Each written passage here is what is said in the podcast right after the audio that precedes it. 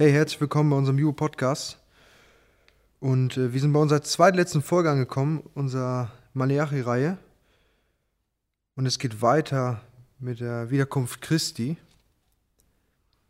Wir haben ja wirklich darüber gesprochen, dass der Tag des Herrn, dass der Tag des Herrn kommen wird und dass er die Leute wirklich strafen muss, Gerechtigkeit üben muss, die Sündigen, die in ihrer Sünde verharren, und dass er die abholen wird, die an ihm glauben und die seine Kinder sind. Und dann haben wir darüber gesprochen, dass Christus wirklich unser ganzes Herz haben möchte und dass die Liebe zu ihm sich in unserem ganzen Leben zeigt, in jedem Bereich. Und jetzt kommt die letzte Anklage Gottes an das Volk. Und Gott betrachtet vier Gruppen. Einmal die Nörgler, Vers 13 bis 15, die Gott wirklich anklagen. Und wahrscheinlich sind es sogar die Priester, die ihm dienen, die sagen, es bringt einfach nichts, ähm, dir zu dienen. Es macht gar keinen Sinn. Sie gehen mit Gott um, als, ob, als wenn Gott eine, eine Bank wäre, wo sie investieren und dann was Gutes zurückbekommen. Als ob Gott eine profitable Aktie wäre.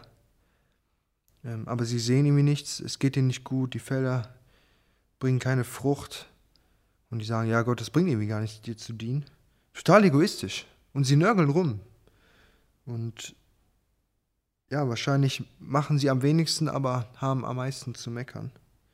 Und wir haben gesehen, wie geteilt das Herz der Priester war und wie geteilt sie gedient haben. Sie haben eigentlich nur zu ihrem Wohl gedient. Und auch hier zeigt sich das wieder. Sie sagen, es bringt nichts, dir zu dienen. Ich möchte einen Vorteil daraus haben, Herr. Und Gott klagt sie wirklich an und sagt, man sieht bis zum Ende, wie sündig ihr seid, wie selbstverliebt ihr seid. Aber dann geht Gott weiter und äh, betrachtet die Gläubigen, Vers 16 bis 18. Ähm, und diese Gläubigen, sie investieren wirklich in die Ewigkeit. Und Gott sagt ihnen, ich sehe euch. Ihr seid im Verborgenen und es scheint so, als ob nichts, als ob es nichts bringt, an, mir zu, an mich zu glauben und als ob es nichts bringt, über mich zu reden. Aber ich sehe euch und ich sehe, dass ihr mich fürchtet. Ich sehe, dass ihr für mich lebt und dass ihr gerecht seid. Und haltet, haltet durch, am Ende wird es sich lohnen, sagt Gott. Denn ihr investiert in die Ewigkeit, nicht so wie die anderen. Ihr wollt den Erfolg nicht hier auf Erden sehen. Und Gott zeigt damit, dass, dass ein heiliger Wandel und ein nicht heiliger Wandel wirklich einen Unterschied macht und dass das sichtbar ist. Gott sieht diesen Unterschied. Und nach außen ist das sichtbar.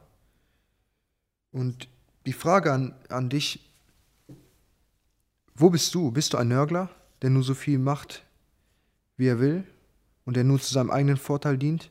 Oder bist du wirklich ein Gerechter, der dient, auch wenn er nicht gesehen wird von den anderen? Der dient, auch wenn es ihm zum Nachteil ist. Und sieht man diesen Unterschied in deinem Leben zwischen heilig und nicht heilig? Einen heiligen Wandel zu haben und einen nicht heiligen Wandel zu haben. Unterscheidest du dich zwischen den nicht heiligen Menschen? Und das zeigt sich in allen Lebensbereichen, das haben wir ja vorher gesagt, bei der letzten Folge. Und dann betrachtet Gott noch eine Gruppe, die Übeltäter. Vers 19 bis 21.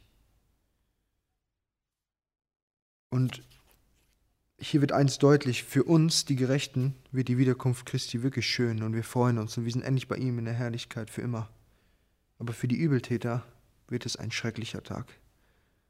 Hier steht in Vers 19, sie werden wirklich wie Strohstoppeln verbrennen. Und darum geht es am Ende. Jesus kommt und dann wird sich zeigen, war man heilig oder war man nicht heilig. Und es geht nicht darum, nach außen hin so viel zu tun wie möglich, weil wir sehen ja, dass es bei den Priestern nichts ausgemacht hat. Nicht ihre Taten haben sie gerettet, sondern vertraust du Gott und lebst du für ihn. Ist Christus dein Herr? Denn am Ende betrachtet er nochmal die Prediger, Vers 22 bis 24, und macht nochmal auf Mose und Elia deutlich. Und Gott sagt zum Volk, Haltet im Gedächtnis das Gesetz meines Knechtes Mose. Ja, Gott sagt, haltet an meinem Gesetz fest, sinnt über mein Wort nach, studiert es, lebt danach, Lebt in der Gerechtigkeit. Und das nicht, indem wir so viel Taten tun wie möglich, um dann vor Gott zu sagen, guck mal Gott, was ich alles gemacht habe, sondern macht euch abhängig von mir und meiner Gerechtigkeit und vertraut, dass mein Sohn ein für alle Mal für euch gestorben sind. Und vertraut ihn, dass er alles gemacht hat, um dann am Ende zu sagen, Herr, ich habe nichts, aber du hast alles für mich getan. Und daran habe ich festgehalten. Und darum geht es am Ende. Und es ist wirklich ähm, etwas sehr Erschreckendes, aber auch was sehr Schönes am Ende, wo Gott nochmal deutlich zeigt, dass er die Menschen nicht verschwimmen lässt, sondern dass er sagt, ich werde kommen und ich werde trennen zwischen gerecht und nicht gerecht.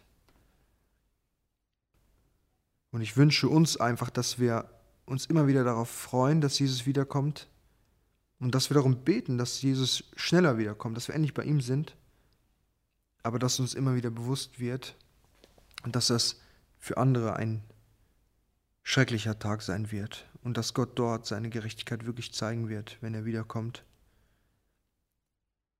Und ganz, ganz wichtig, am Ende zählt nicht, was du alles getan hast, sondern ob du wirklich an Jesus Christus glaubst und dass Jesus Christus dein Herr ist.